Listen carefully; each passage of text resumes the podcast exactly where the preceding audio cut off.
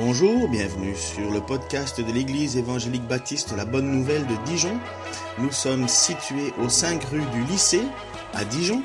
Vous pouvez trouver des informations sur notre Église sur le site internet www.la-bonne-nouvelle.org. Passez une excellente journée ou soirée. Bonjour à ceux qui viennent de loin. Je m'appelle, euh, pour ceux que vous ne connaissez pas, je m'appelle Ken Taylor. Je suis pasteur ici euh, à l'église euh, Dijon. Et on fait une série sur l'évangile de Marc déjà depuis un petit temps. et là, donc, pour ceux qui viennent, pour ceux qui viennent un peu prendre la barque avec nous, il faut savoir que dans l'évangile de Marc, il y a comme une succession chronologique de, de ce qui s'est passé. Et Marc, on pense que c'est le fameux Jean-Marc euh, dont il y a eu une dispute euh, euh, avec l'apôtre Paul. Et Barnabas, il savait pas trop s'ils allaient garder Jean-Marc ou pas. Et on pense que le fameux Jean-Marc, finalement, il a continué à marcher avec l'apôtre Pierre et que, en fait, Jean-Marc serait quelque part l'écrivain de, des mémoires de l'apôtre Pierre. Donc quelque part, ça, il faut encore, c'est ce qui nous semble être le plus logique mais on peut pas, je couperai pas ma main pour dire que c'est vrai, mais on pense que l'évangile de Marc, finalement, c'est le récit de la vie de l'apôtre Pierre. Et donc, cet évangile, il a une structure, il a un but, il a une façon d'être écrite. Et lorsque cet évangile est écrit, on voit maintenant qu'on est rentré dans la section où Jésus va prendre plus de temps avec les apôtres qu'avec les foules. Les foules sont toujours là, mais c'est comme si Jésus avait déjà prouvé qui il était. Les apôtres ont vu Jésus faire des miracles, ils ont vu le parler avec autorité, ils ont, ils ont vu toutes ces choses, mais ils sont encore un peu perturbés, ces apôtres. Ils savent pas trop encore qui est Jésus parce que Jésus les bouscule. Et là, on est dans une partie de l'évangile où, franchement, il les bouscule énormément. Pourquoi? Parce qu'ils se retrouvent en ce moment dans une région d'Israël, enfin une région de, ce pays qui, qui est la région des Décapoles. Donc c'est les dix villes-États. En fait, c'est un territoire qui n'est pas juif en soi. Il y a bien quelques juifs quand même, mais en fait, c'est un territoire païen. Et pour les, apôtres et pour les juifs de l'époque, avoir des relations avec les non-juifs, ça se fait pas. On ne vit pas ça. Et là, nous avons vu dans les passages précédents que Jésus a guéri a, délivré la, la fille d'une femme sino-phénicienne, donc qui n'est absolument pas juive. Et d'ailleurs, c'est écrit dans le, le texte, l'auteur prend le soin de bien préciser qu'elle n'est pas juive, qu'elle est païenne. Pourquoi? Mais parce que pourquoi Jésus guérit les païens? Voilà dans la tête certainement de, des apôtres. Mais pourquoi il fait ça? Et c'est là où je vous ai dit, pour ceux qui sont pas là, Jésus a dit deux fois dans tout l'évangile que ta foi est grande. Et c'est jamais à des juifs, c'est toujours à des non-juifs. Par contre, il a un peu savonné les apôtres en disant, mais combien de temps je vais devoir rester avec vous? Vous manquez de foi, si seulement votre foi était plus grande qu'un grain de moutarde, et ainsi de suite. Et les deux personnes qui sont reconnues comme étant avoir énormément de foi, c'est cette femme qui se jette aux pieds de Jésus et qui dit, mais, donne-nous juste au moins un peu de miettes qui tombent. Après ça, il y a un autre homme qui vient, un fameux sourd muet, et Jésus lui dit, Ephata, ouvre-toi, et ce muet, encore une fois non juif, se met à entendre et à parler, et à ce moment-là, la foule fait quelque chose d'étonnant.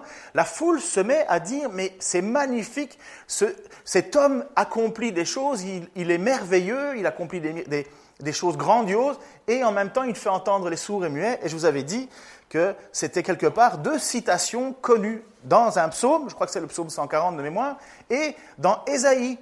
Donc quand les gens entendent la foule païenne dire ces mots-là, pour les apôtres qui, eux, ont, pris le temps déjà de lire, ou bien ils ont déjà été comme vous, enfin je veux dire, eux, dans leur, dans leur, euh, leur synagogue, mais nous à l'église, ils ont déjà entendu ces choses-là, que le Messie viendra et fera entendre les sourds, fera parler les muets, et qu'ils ont déjà entendu des choses comme le Dieu, le Dieu est merveilleux et glorieux. Et cette fois-ci, les apôtres entendent une foule non juive dire des choses comme ça. Donc, les apôtres sont un peu bousculés. Et c'est toujours dans ce contexte-là que le texte d'aujourd'hui va se situer. On se retrouve aujourd'hui dans Marc 8, chapitre, euh, Marc chapitre 8, versets 1 à 11, et c'est le moment où Jésus va faire, pour la, la deuxième ou troisième fois, le miracle de la multiplication des pains. Alors on va voir qui a été à l'école du dimanche, combien de corbeilles la première fois, combien, combien de pains et de poissons la première fois. Allez, quelqu'un? Pascal, attends. Combien de fois la première fois? Merci. Cinq devant. Qui dit mieux? Donc 5 c'est pour les pains et pour les poissons? Oula, oula, oula. Bon, alors, au départ, là j'ai un doute maintenant. Bon, j'ai pas été à l'école du dimanche, moi, je vous signale. Alors, il y a eu 12 corbeilles, ça je suis sûr. La première fois qu'il y a eu le miracle dont Jésus a multiplié les pains il y a eu des restes. Ils n'avaient rien, ils n'avaient rien à manger, mais on était de l'autre côté du lac. On était chez les Juifs à ce moment-là, du côté juif. Et il y, a, plein de petits détails dans le texte, mais je vous, les passe. Mais cette fois-ci, on pense que c'est la deuxième ou troisième fois que Jésus accomplit ce miracle. Et là, à la fin, il reste sept euh, paniers. Mais alors, il y en a qui, qui adorent euh, les chiffres, ils sont convaincus qu'il y a des chiffres partout. Après ça, ils vont dire, oui, mais 4, c'est 1 plus 3, 3, c'est la Trinité, 1, ceci. Si vous voulez euh, devenir mystique, allez-y là-dedans. Mais euh, à part quelques symboles qui peuvent exister, comme 7, le chiffre parfait, ou ainsi de suite, ou quand Jésus dit 7 fois, 77 fois, ça veut, c'est, une, c'est, c'est, comme si moi je vous dis, euh, quand est-ce que tu viens chez moi? Moi je vous réponds, ben, la semaine des 4 jeudis. Comprenez? Il n'y a pas 4 jeudis dans une semaine. Il n'y aura jamais 4 jeudis dans une semaine. C'est une expression imagée. Mais sinon, si on va chercher des détails dans les chiffres, on il n'y a pas de limite. Il n'y a pas de limite. Enfin bref. Je ne sais pas pourquoi je vous dis ça, mais peut-être qu'il fallait que je le dise. Quand Jésus accomplit quelque chose, nous voyons en réalité un caractère. Le caractère de Jésus reflète le caractère de Dieu. Est-ce que vous savez ça? Voir Jésus agir, c'est voir Dieu agir. Dans l'évangile de Jean, c'est ce qui est dit au chapitre 14, versets 8 et 11. Philippe intervient, donc on est à la fin, euh, au moment où Jésus annonce qu'il va devoir partir, et Philippe, il a une question toute simple, enfin un désir tout simple, il dit à Jésus, montre-nous Dieu. Ouais, c'est, c'est, vraiment, bon, qu'est-ce que tu veux que je te montre? Ben Dieu, montre-moi Dieu. Et regardez la c'est quand même important, étonnant, Seigneur, montre-nous le Père, et cela nous suffira. Moi, si je vois Dieu, ça suffit. C'est, une, une drôle de question, n'est-ce pas? Et Jésus lui répond à ce fameux Philippe, qui est un de ses apôtres. Jésus lui répondit, après tout le temps que j'ai passé avec vous, tu ne me connais pas encore, Philippe? Celui qui m'a vu a vu le Père. Comment peux-tu dire, montre-nous le Père Ne crois-tu pas que je suis dans le Père et que le Père est en moi? Ce que je vous dis, je ne le dis pas de moi-même, le Père demeure en moi, et c'est lui qui accomplit ainsi ses propres œuvres. Croyez en moi, je suis dans le Père, et le Père est en moi.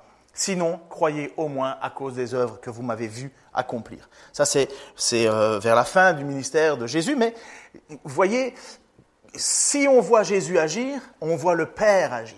Si on voit Jésus être fâché sur quelque chose, on voit Dieu être fâché sur quelque chose. Si on voit Dieu, si on voit Jésus bénir quelque chose, on voit Dieu bénir quelque chose.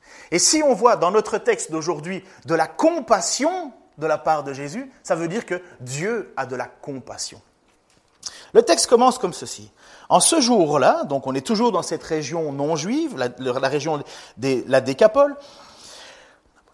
Napoléon est sur Alors c'est à l'est du lac de Galilée, parce que en ce jour-là, une grande foule s'était de nouveau rassemblée autour de Jésus, et elle n'avait rien à manger. Jésus appela donc ses disciples et leur dit, J'ai pitié de cette foule cela fait trois jours que ces gens sont avec moi et ils n'ont rien mangé. Si je les renvoie chez eux, à jeun, les forces vont leur manquer en chemin, car certains d'entre eux sont venus de loin. Jésus a pitié, ou un autre mot qui va dire même chose, compassion. Jésus voit une foule et il a pitié. Ça veut dire que notre Dieu a pitié. Ça veut dire que notre Dieu a compassion d'une chose aussi insignifiante que de manger. Il regarde cette foule et il sait que ça fait trois jours qu'ils sont là, qu'ils le suivent, qu'ils l'écoutent. Nation païenne en plus, donc non juif. N'oublie pas, les apôtres sont un peu euh, perplexes face à ça. Et Jésus dit, moi cette foule, j'en ai compassion. Et il pourrait faire des choses extraordinaires, Jésus. Devant lui, le texte nous dit qu'il y a 4000 hommes. Alors 4000 hommes, on ne sait pas combien ça fait avec femmes et enfants mais on peut tenir un chiffre qui irait de 7000 à 9000, enfin on ne sait pas trop. La seule chose, précision du texte, c'est qu'il y a 4000 hommes. Mais les hommes ne sont pas tout seuls. Déjà, en général, un homme pour faire la cuisine, il ne se débrouille pas bien. donc il vient toujours avec femme et enfant, et ainsi de suite. enfin bref, alors, de toute façon, le texte nous parle aussi qu'il y a une femme syro-phénicienne, donc il n'y a pas que des hommes, ce n'est pas exclusif aux hommes, mais c'était une façon d'expliquer les choses. Puis, Jésus pourrait accomplir un miracle à ce moment-là. Aucun souci de le faire, mais pourtant, il va demander à, ses apôtres, quelque part, insidieusement, il leur pose la question en leur disant, mais qu'est-ce que vous allez faire? Cette foule a déjà vu Jésus agir plein de fois. Cette foule, et c'est ce que je vous ai suité là tout à l'heure, a déclaré, rempli d'étonnement, les foules s'écriaient, tout ce qu'il fait est magnifique, il fait entendre les sourds et les muets. Cette foule, qui pourtant n'est pas juive, mais comme partout dans le monde, cette foule, eh ben, à un certain moment, ben, elle, a, elle a faim. Qui, qui est né euh, avant 1968 ici? Bon, je n'ai pas demandé l'âge précis, hein, j'ai dit avant 68. Alors, Peut-être que vous vous souvenez, mais en 1968, aux États-Unis, dans une toute petite ville, je crois que même que c'est une ville qui s'appelle Bethel, euh, ils ont décidé d'organiser un concert. Ce concert, ils attendaient 150 000 euh, personnes, plus ou moins. Ça, c'était des estimations super larges. Sauf qu'à un certain moment, il y en a 500 000 qui se sont pointés. C'est le fameux concert de Woodstock en 1968. 500 000 personnes qui arrivent. Toi, tu as compté large et tu as compté pour 150 000. Ça fait quand même plus de trois fois ce que tu avais imaginé. Et à un certain moment, ben, comme toujours, ben, il n'y a plus de nourriture. Les, stands ont été euh, ravagés euh, et ainsi de suite. Et il y a de la colère quelque part. Il y a eu de la colère. Il y a même eu deux stands qui ont été brûlés par des gens qui étaient love and peace, mais bon. Il y a deux, deux stands qui ont été brûlés parce qu'il y avait les, prix montaient. Normalement, un hamburger c'était 25 cents à l'époque, et là euh, le prix était monté à 1 dollar. C'était impensable. C'était la faim et le manque, ça crée des hypertensions. Vous êtes d'accord avec ça? Je ne sais pas si vous, à table, quand il est, euh, voilà, euh, c'est l'heure de manger, ça retarde, et ainsi de suite. Euh, dans la famille de, de, ma femme, mon beau-père et mon beau-frère, une fois qu'ils ont faim, tu sens qu'ils sont fébriles. Ma femme a échappé à ça, bien entendu. Allez, je te, je te mets en avant, chérie. Donc, vous savez que quand vous avez faim, vous pouvez devenir hargneux. Ça vous arrive à vous? Non Bon, ok, vous êtes, c'est bien. Eh bien, il pensait quand même que cette foule, elle est là, et ça fait trois jours, elle a épuisé les réserves, et Jésus a compassion de cette foule. Elle a compassion de cette foule. Et il est là, et il se trouve dans un lieu désert. Ses disciples lui répondirent, justement, au verset 4, Où pourrait-on trouver dans cet endroit assez de pain pour les nourrir? Imaginez un, boulanger, je pense que j'ai déjà fait cette blague-là, enfin cette blague, cette remarque. Imaginez un boulanger dont il y a quelqu'un qui arrive, tu as 12 apôtres qui arrivent, et ils disent, voilà, nous aurions besoin de 9000 pains pour dans quelques minutes. Le, boulanger, il ne sait pas suivre. Et puis, euh, ça n'a rien à voir, ce n'est pas une boulangerie industrielle, c'est certainement des petites choses où tu cuis 5 euh, pains à la fois, et ainsi de suite. Donc, et même, ils peuvent pas, les apôtres disent, mais on est dans un lieu désert. Et cette idée de désert, c'est fort. Parce que les apôtres sont là en train de se dire, mais on ne peut rien faire. On n'est absolument pas capable de, répondre aux besoins. Pourtant, les apôtres, ils avaient déjà vu le miracle des pains et des, poissons. Ils l'avaient déjà assisté. Ils ont bien eu les. C'est eux qui ont, distribué les pains et c'est eux qui ont les douze corbeilles après. Et moi, je pense que ce texte-là, il met en évidence non pas leur incrédulité, le fait d'avoir oublié ce qui s'était passé. Non, ce texte, à ce moment-là, met plutôt en avant leur impossibilité à eux. Regarde, nous, on ne peut pas. Nous, on ne peut rien faire. On est dans un endroit désert, on n'a rien, on ne peut rien faire, on ne peut pas. Et pourtant, Jésus a compassion. Combien de pains avez-vous demandé à Jésus? Alors là, on a la réponse. Sept. Alors il invita tout le monde à s'asseoir par terre.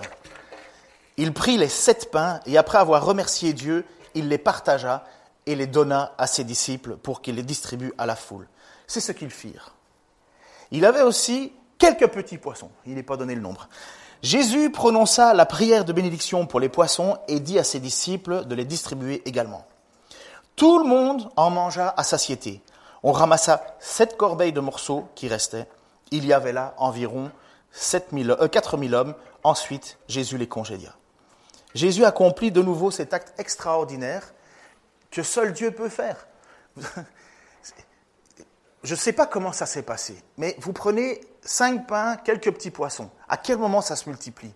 De quelle manière ça se fait? Vous avez déjà réfléchi à ça? Est-ce que ça, c'est au moment où tu le donnes, tu, tu, le donnes et puis tu en as un autre? Comment ça se passe? Comment Dieu fait pour que, à la fin, il y ait encore sept corbeilles pleines de petits poissons et compagnie? J'ai un ami, deux amis qui ont été à la pêche hier. Ils auraient bien ne fût-ce que vouloir un tout petit poisson. Et là, Jésus, il les multiplie en pagaille, pagaille, pagaille. Le pain aussi, cette foule est là et elle est nourrie. Mais comprenez ce qui se passe là. On est en territoire non juif. Pour les apôtres, ils sont perturbés. Parce que pour eux, le Messie, c'est le délivreur d'Israël. C'est lui qui va mettre Israël en avant, c'est lui qui va être le libérateur, c'est lui qui va congédier les Romains, c'est lui qui va mettre une scission entre les païens et les, et les Juifs, c'est lui qui va chasser une fois pour toutes ce qu'ils n'avaient pas réussi à faire à l'époque de Josué et puis des juges, c'est de chasser de Canaan les, les, les, autres peuples qui étaient idolâtres et ainsi de suite. Parce que la ville des Décapoles, faut savoir que dans ces endroits, et archéologiquement on a trouvé, c'est rempli de temples à Zeus, à Artémis, à Apollon, à toutes les divinités euh, grecques. Et là-dedans, c'est sur le territoire que Dieu avait promis pourtant, mais qu'ils n'ont jamais attrapé, ils n'ont jamais, ils n'ont jamais pris possession. Et donc ils sont là, finalement, les apôtres, quelque part, ils se disent, mais bon sang, qui est cet homme qui guérit un sourd et muet, non juif, qui bénit et qui délivre la fille d'une femme non juive Mais pourquoi il fait ça? Et maintenant, pourquoi est-ce qu'il nourrit une foule de non juifs mais, mais quel est cet homme? Est-ce qu'il est notre Messie? Est-ce que c'est lui notre sauveur d'Israël? Est-ce que c'est lui qui va mettre une, claque aux autres? Les Juifs n'avaient pas de contact avec les, non-Juifs. Regardez ce qui s'est passé dans le livre des Actes lorsque Pierre, après avoir vu la nappe qui est descendue devant lui, remplie de nourriture, et où Pierre a dit non, non, non, je ne toucherai pas, c'est impur, alors que Dieu lui a dit mange. moi, en général, quand on me dit mange, j'insiste pas longtemps. Et, euh, et là, Pierre, il dit non, non, non, je ne toucherai pas à ce que tu as déclaré comme impur. Et Dieu dit, euh, tu ne déclares pas pur, impur ce que j'ai déclaré comme pur. Et c'est là où, dans cette vision, la nappe remonte. Et puis après ça, Pierre est invité à aller voir un homme, un fameux Corneille. Et puis il arrive chez cet homme, le jour suivant, il arriva à Césarée. Corneille les attendait. Donc lui, c'est un officier romain, euh, qui, qui, donc pas, absolument pas juif. Et il avait cet officier romain, il avait invité sa parenté, ses amis intimes. Et au moment où Pierre allait rentrer, Corneille s'avança vers lui, se jeta à ses pieds, se prosterna devant lui. Mais Pierre le releva. Non, lui dit-il, lève-toi, je ne suis qu'un simple homme moi aussi. Puis tout en en s'entretenant avec lui, il entra dans la maison et découvrit les nombreuses personnes qui étaient réunies. Et voilà ce que Pierre va dire. Il leur dit, vous savez que la loi interdit à un juif de fréquenter un étranger ou d'entrer chez lui. Mais Dieu m'a fait comprendre qu'il faut, faut considérer aucun être humain comme souillé ou impur. Voilà pourquoi je n'ai fait aucune difficulté pour venir quand vous m'avez appelé. Ça, c'est après la résurrection, après la Pentecôte. Donc ça fait un petit temps que Pierre, maintenant, et encore, il a fallu le convaincre avec, euh, avec ce fameux miracle de la nappe qui descend en pleine de nourriture. Mais les apôtres, à ce moment-là, donc on revient euh, dans notre ville, à ce moment-là, face à cette foule, ils ne comprennent pas pourquoi le Messie, chef des Juifs, a autant de compassion pour les non-juifs. Pourquoi est-ce qu'il a guéri cette femme? Pourtant, Jésus a bien dit, il n'est pas permis de donner la nourriture, le pain des, petits-enfants pour les donner aux chiens. Et c'est là où cette dame a dit, oui, mais les, chiens, les petits chiens, vous n'étiez pas là il y a quelques semaines pour certains, mais Jésus a quand même dit à cette dame que c'était un petit chien, c'était une chienne. C'est ça qu'il était en train de dire, la dame. Et la dame, elle a persisté, elle a dit, oui, mais vous savez, même les petits chiens se nourrissent des, miettes. Et c'est là où Jésus a dit, wow, que ta foi est grande. Va, il te sera fait comme tu l'as demandé, sa fille était guérie. C'est là où ce sourd muet vient et on lui ouvre la bouche. Mais les apôtres, mettez-le à leur place. On n'a pas de contact avec les non-juifs, nous. Et ils voient cet homme qui pourtant a fait tant et tant de miracles, finalement maintenant les, les pousser un peu dans leur retranchement. Vous savez, pour beaucoup, c'est un peu ça, hein, la conversion quand on doit passer d'une religion où il y a des tu peux, tu peux pas, à suivre le Christ. Il faut vraiment faire confiance. Hein. faut vraiment avoir la certitude que celui dont, on est en train d'entendre parler et voir, c'est bien le bon, c'est bien le vrai. Il y a tout un bouleversement. Pour les Juifs à l'époque, euh, c'est l'image suivante, je crois. Pour les Juifs, le Messie qui doit venir, c'est quelqu'un qui va reconstruire le temple. C'est écrit dans Ézéchiel 37, 26, 28. Et qu'est-ce que Jésus lui dit? Ben, Je vais le détruire. Comment est-ce que ça peut être le Messie? Quelque part, ils sont perturbés, ils attendent cela. Tous les Juifs seront retournés sur la terre d'Israël quand le, Messie sera relevé. Ça, c'est les passages que les, Juifs attendent pour l'arrivée du Messie. Ils se disent, mais quand le Messie arrivera, mais nous, tous les Juifs, on sera de nouveau à Israël. Mais il y en a plein qui sont un peu partout. Même chose quand il y aura une ère de paix mondiale mettant fin à toute, toute oppression, souffrance et maladie. C'est l'interprétation qu'ils ont du livre d'Ésaïe. Ils se disent, mais quand le Messie va venir, mais ça va être euh, liberté. Il y aura, nous juifs, nous serons un peuple heureux, tranquille, plus de maladie, plus rien. Et le Messie, en même temps, sera celui qui annoncera et propagera la connaissance universelle, où finalement Israël, selon ces prophéties-là et que les Juifs attendaient, c'est Israël qui sera le centre du monde. On sera plus sous l'oppression de ces Romains. On va, ils vont, je ne vais plus obéir à Rome, c'est le monde entier qui obéira à Israël. Voilà ce que les personnes de l'époque attendent du Messie. Toutes ces prophéties, elles s'accomplissent et elles vont s'accomplir. Sauf que, à ce moment-là, ils n'ont pas compris que le Messie était venu pour régler le problème du péché universel. Et comme il est dit dans l'Écriture, Jésus a été envoyé, ça a été donné dans Éphésiens, afin de réunir tout ce qui est sous le ciel et sous la terre, afin de faire le lien entre les juifs et les non-juifs, afin de revenir à cette première promesse que Dieu avait faite à Abraham qui regardait les étoiles et dont il a dit, je ferai de toi une descendance aussi nombreuse que les étoiles. Et le seul moyen d'avoir cette même promesse qu'Abraham et, les autres, et la suite, c'est la foi. Parce que Abraham n'a pas été reconnu parce qu'il était un, un, très bon euh, religieux. Il n'y avait pas de religion. Il avait juste foi et confiance. Et c'est pour ça que l'apôtre Paul nous dit, mais quel est le point commun finalement entre les juifs et les non-juifs? La foi. Cette foi que cette femme a et qui est reconnue par Jésus. Cette foi de cette foule qui déclare publiquement, mais il est merveilleux, il fait entendre les sourds, il fait, parler les muets. C'est une phrase qui est déclarée, qui normalement appartenait aux Juifs, mais là c'est une foule non juive qui annonce. Les apôtres sont là et ils découvrent un petit peu dans la tourmente, enfin dans le, dans le trouble, qui est cet homme? Qui est cet homme? Après ça, ils partent dans une petite ville qui s'appelle Dalmuta. Alors, est-ce qu'il y en a qui aiment bien l'apologie ici, l'apologétique? Est-ce que je dois expliquer le mot apologétique? La, défense de la foi. Sam, tu dois au moins lever le main. La défense de la foi. Les découvertes archéologiques. Est-ce que quand euh, il y a une découverte archéologique qui, authentifie euh, la Bible, est-ce que ça vous fait plaisir?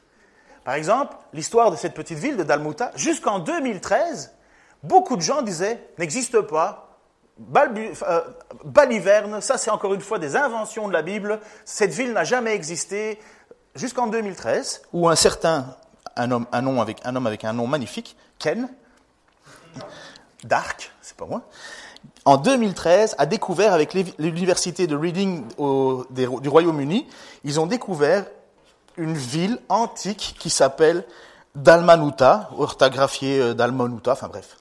Et on a même découvert, en fait, tout proche de là, il n'y a pas longtemps, en fait, euh, euh, une barque, cette fameuse barque. Cette barque, on a découvert une barque qui date d'il y a plus de 2000 ans, et on pense, enfin certains ont appelé ça la barque de Pierre ou la barque de Jésus, parce que le texte nous dit que Jésus prit la barque et s'en alla vers Dalmanuta. Et vous avez cette ville qui, jusqu'en 2013, était inconnue, si ce n'est que dans la Bible. Et elle se trouve euh, ici, donc euh, pour le moment, Jésus, il doit être dans ce coin-là, donc coin qui est ce qu'on appelle la région des, Décapoles, les dix villes, et il va partir en barque pour arriver de ce côté-ci, donc d'Almanuta. Capernaum, vous le savez que c'est un peu le QG central de, Jésus. Euh, vous avez toute cette région-là qui normalement appartient aux Juifs. Mais voilà, vous avez le chemin qui est fait. On dit que Jésus va vers Dalmanuta, on dit que cette ville n'existe pas jusqu'en 2013 où nous, le cœur réjoui, on entend que cette ville existe et la Bible en disait vrai. Peu importe. Ça vous fait plaisir quand même de savoir ça Que jusqu'aujourd'hui, en 2013, et on n'a pas fini d'encore apprendre des choses, euh, on découvre que la Bible ne ment pas. C'est pas parce que c'est écrit dans la Bible et qu'on ne l'a pas encore trouvé que c'est faux. Moi, j'ai confiance absolue en l'écriture. Tôt ou tard, on le verra. Bref, qu'est-ce qu'on apprend de ce passage? Qu'est-ce qu'on apprend de ce passage qu'on vient de voir ce matin avec cette, foule qui est nourrie? Premièrement, la puissance incroyable de Jésus. Il a guéri des foules.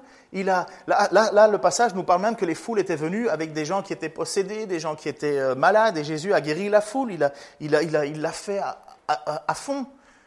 Il y a des moments où Jésus ne fait pas à fond. Hein. À Bethesda, il a, il a guéri qu'une seule personne et de façon en cachette. Mais, mais à ce moment-là, au milieu de ce peuple qu'il ne connaît pas, qui ne connaît pas Jésus, Jésus fait connaître sa puissance, puissance qui est après ça déclarée par ce peuple. Donc on voit premièrement la puissance de Dieu, de même pouvoir nourrir. Deuxièmement, on voit quand même cette, cette compassion de Dieu. Pourquoi ce peuple païen mérite-t-il autant d'amour de la part de Jésus? Ils ne le connaissent pas, ils ne vivent pas pour lui, et pourtant Jésus a de la compassion pour eux. Les apôtres, ça les bouleverse, parce que normalement le Messie devrait venir pour mettre des claques, vous comprenez, dans leur tête. Il n'est pas là pour faire, pour avoir cette compassion. Nous voyons aussi une chose, c'est que nous sommes bien limités devant une foule. Les apôtres, encore une fois, ben, ils sont là en disant, ben ouais, il faut les nourrir, mais l'endroit est désert, on ne peut rien faire. Si Dieu n'intervient pas, si Jésus n'intervient pas. Et puis, cette compassion de Jésus, elle m'étonne aussi pourquoi? Si Jésus est capable, et nous le savons, Jésus est capable de faire des miracles. Mais le texte nous dit que Jésus se soucie de ces personnes qui n'ont pas mangé depuis trois jours et qui doivent encore aller faire de la route pour rentrer chez eux. C'est ça le souci. Il faut qu'ils mangent, qu'ils reprennent des forces parce qu'il y en a qui viennent de loin. Pourquoi Jésus n'a pas fait le miracle de leur donner dans leur organisme la force et l'énergie nécessaires pour marcher à 10 cm du sol, pour retourner jusque chez eux et planer? Non. Jésus n'a pas enlevé la responsabilité de chacun. Le miracle n'est pas venu enlever la responsabilité de chacun. Jésus avait compassion d'apporter quelque chose à ce moment-là, mais après ça, il les prépare à retourner, et puis c'est, il faut que tu te débrouilles. Ça va, c'est ça que j'aime dans ce miracle, c'est que Jésus intervient dans notre vie, mais il ne nous déresponsabilise pas. Mais il est soucieux que l'on puisse avancer, que l'on puisse tenir un jour. Vous savez ce qu'il est dit hein, dans la souffrance, lorsque vous traversez des, moments difficiles, Dieu vous donnera la capacité de tenir. Dieu n'a pas dit, plus de problème. Non, je vous donnerai chaque jour la capacité de tenir chaque jour. Et c'est ce que je vois dans ce texte-là. Je vois un Jésus qui est soucieux de notre état, mais on a notre responsabilité à nous. Et puis, cette compassion, cette pitié. Vous savez comment vous pouvez avoir l'assurance de votre salut? Vous savez ce que ça veut dire, assurance du salut? Ce n'est pas, pas la MAF, je n'ai pas ou bien. L'assurance du salut, c'est avoir la certitude que le sang de Jésus pour vous est suffisant pour aller au jour où vous mourrez au ciel. Comment est-ce que vous pourriez avoir la plus grande assurance de votre salut? Il y en a certains qui ont dit Ah, mais c'est parce que je fais des miracles, ou parce que je parle dans une langue que les autres ne comprennent pas, ou parce que j'ai des visions, et ainsi de suite, et ainsi de suite, et ainsi de suite, ou que je saisis des, des, serpents venimeux et je, ne meurs pas, ou que je bois des boissons. bref, il y en a certains qui vont là-dedans et se disent Voilà, ça c'est la preuve que. Non, tu peux mettre l'image suivante? Si quelqu'un, ayant largement de quoi vivre, voit son frère dans le besoin, mais lui ferme son cœur, comment peut-il prétendre qu'il aime Dieu? Mes enfants, n'aimons pas seulement en parole, avec de beaux discours, faisons preuve d'un véritable amour qui se manifeste par des actes. Voilà comment nous saurons que nous appartenons à la vérité. Voilà comment notre cœur pourra se sentir rassuré devant Dieu. Parce que la compassion de notre Dieu, elle, est, elle doit être une compassion que nous vivons, nous, et quand Jésus fait cet acte de compassion devant les apôtres, il est en train de dire, mais voilà, je ne suis pas là pour être servi, je suis là pour servir. Jésus va dire aux apôtres, celui qui veut être le premier, qu'il soit le dernier. Si tu vois ton frère dans le besoin et que tu fais semblant de rien, dit Jacques, il dit, euh, c'est pas la foi qui sauve ça. Là, Jean, l'apôtre Jean va dire, mais c'est bien d'aimer, mais en parole, juste. Et quand Jésus vient, lui, il accomplit ces actes de compassion. Et pourquoi est-ce qu'on peut savoir et pourquoi est-ce qu'on peut rassurer notre cœur devant Dieu? C'est le gros sujet que j'avais euh, à vélo avec euh, mon, ami euh, et pasteur Franck Segon sur la question de comment ça se fait que dans l'Écriture, il est dit que comment peux-tu dire que tu aimes Dieu que tu ne vois pas et que tu vois ton frère et que tu dis que tu n'aimes pas ton frère que tu vois? Je, me suis toujours posé la question, mais comment est-ce qu'on peut mettre en phase Dieu et un homme Ok, je vois l'homme, mais je l'aime pas, mais j'aime Dieu que je vois pas. Alors, c'est pas possible. Tu peux pas aimer Dieu parce que si tu le vois lui et que tu l'aimes pas, tu peux pas dire que tu aimes Dieu si tu le vois pas. Ça me trottait en tête depuis un certain moment. comme quoi, il y a du bon à faire du vélo. C'est pas que perdre des kilos. C'est pas très efficace en ce moment. Mais euh, quand Dieu rentre dans votre vie, et quand vous vous mettez à louer Dieu, et que vous dites de votre cœur et de votre bouche que Jésus est Seigneur, qu'il est ressuscité d'entre les morts, ça ne vient pas de vous.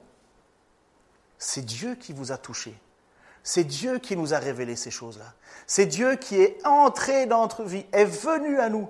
Et si nous, nous voyons un frère, une sœur qui déclare que Jésus est Seigneur, qui déclare que Jésus est ressuscité le troisième jour. C'est quand même la preuve que Jésus est bien le Fils de Dieu, sa résurrection. Hein. C'est ce que dit l'apôtre Paul dans sa, première, dans sa lettre aux, Romains, déclaré Fils de Dieu avec puissance le jour de, sa résurrection. Donc c'est la preuve absolue que Jésus avait, était bien ce qu'il était, ce qu'il disait. Mais si moi je dis à un, frère, je te déteste, alors que ce frère est touché, parfois on peut être détestable, c'est vrai, mais on est quand même sauvé. Mais si on dit non, je t'aime pas, toi je fais le choix de pas t'aimer, toi, alors que cette personne déclare que Dieu est vivante, que Dieu agit, que Dieu est là, eh bien on est en train de, nier l'action de Dieu. Et en niant l'action de Dieu, on nie Dieu. Tu ne peux pas dire que tu aimes Dieu si tu n'aimes pas la personne que Dieu a sauvée. Parce que tu nies Dieu. Et c'est pour ça que Jésus nous apprend cette compassion, et il est en train de l'apprendre aux apôtres. Parce que pour l'apôtre Pierre, comme on a lu le texte là tantôt, pour lui, il est convaincu qu'il n'y a aucune connexion avec les non-juifs. Moi, je ne rentre pas chez toi normalement. J'ai aucun contact avec toi normalement. Et on découvre à travers Jésus une compassion qui nous dépasse. Voilà ma conclusion. Je vais prier pour ça et que ça soit quelque chose qui nous transforme. Nous n'avons pas de la compassion juste parce que les gens le méritent.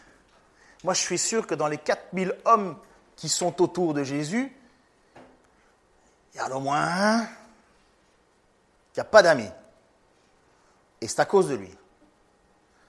Je dis au moins pour avoir euh, la chance d'avoir un 0,0025% de... Mais Jésus a cette compassion. Attention, la compassion de Dieu n'amène pas forcément le salut, il y a une réponse à faire. Mais Dieu déverse son amour.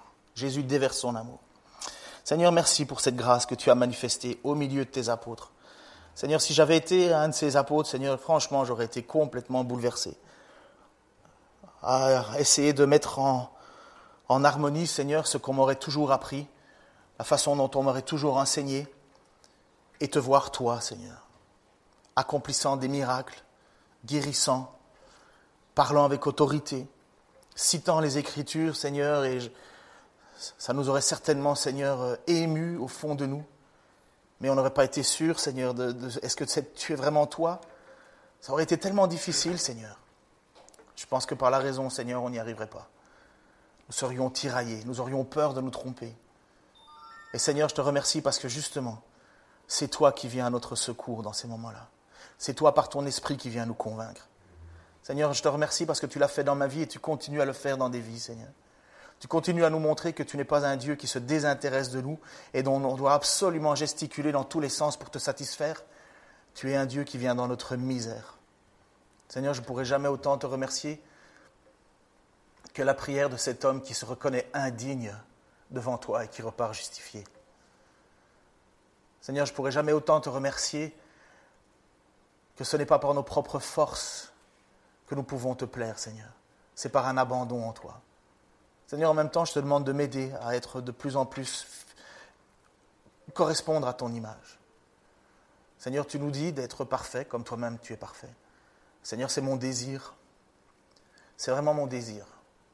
Mais j'y arrive pas. Et cette compassion que je vois et dont tu as manifesté, Seigneur, j'y arrive pas. Et c'est pourquoi, Seigneur, je te demande que tu continues à nous transformer, que tu continues, Seigneur, à faire cette œuvre de rédemption en nous. Nous sommes justifiés, tu l'as fait, tu as tout accompli. Mais continue, Seigneur, à travailler nos cœurs.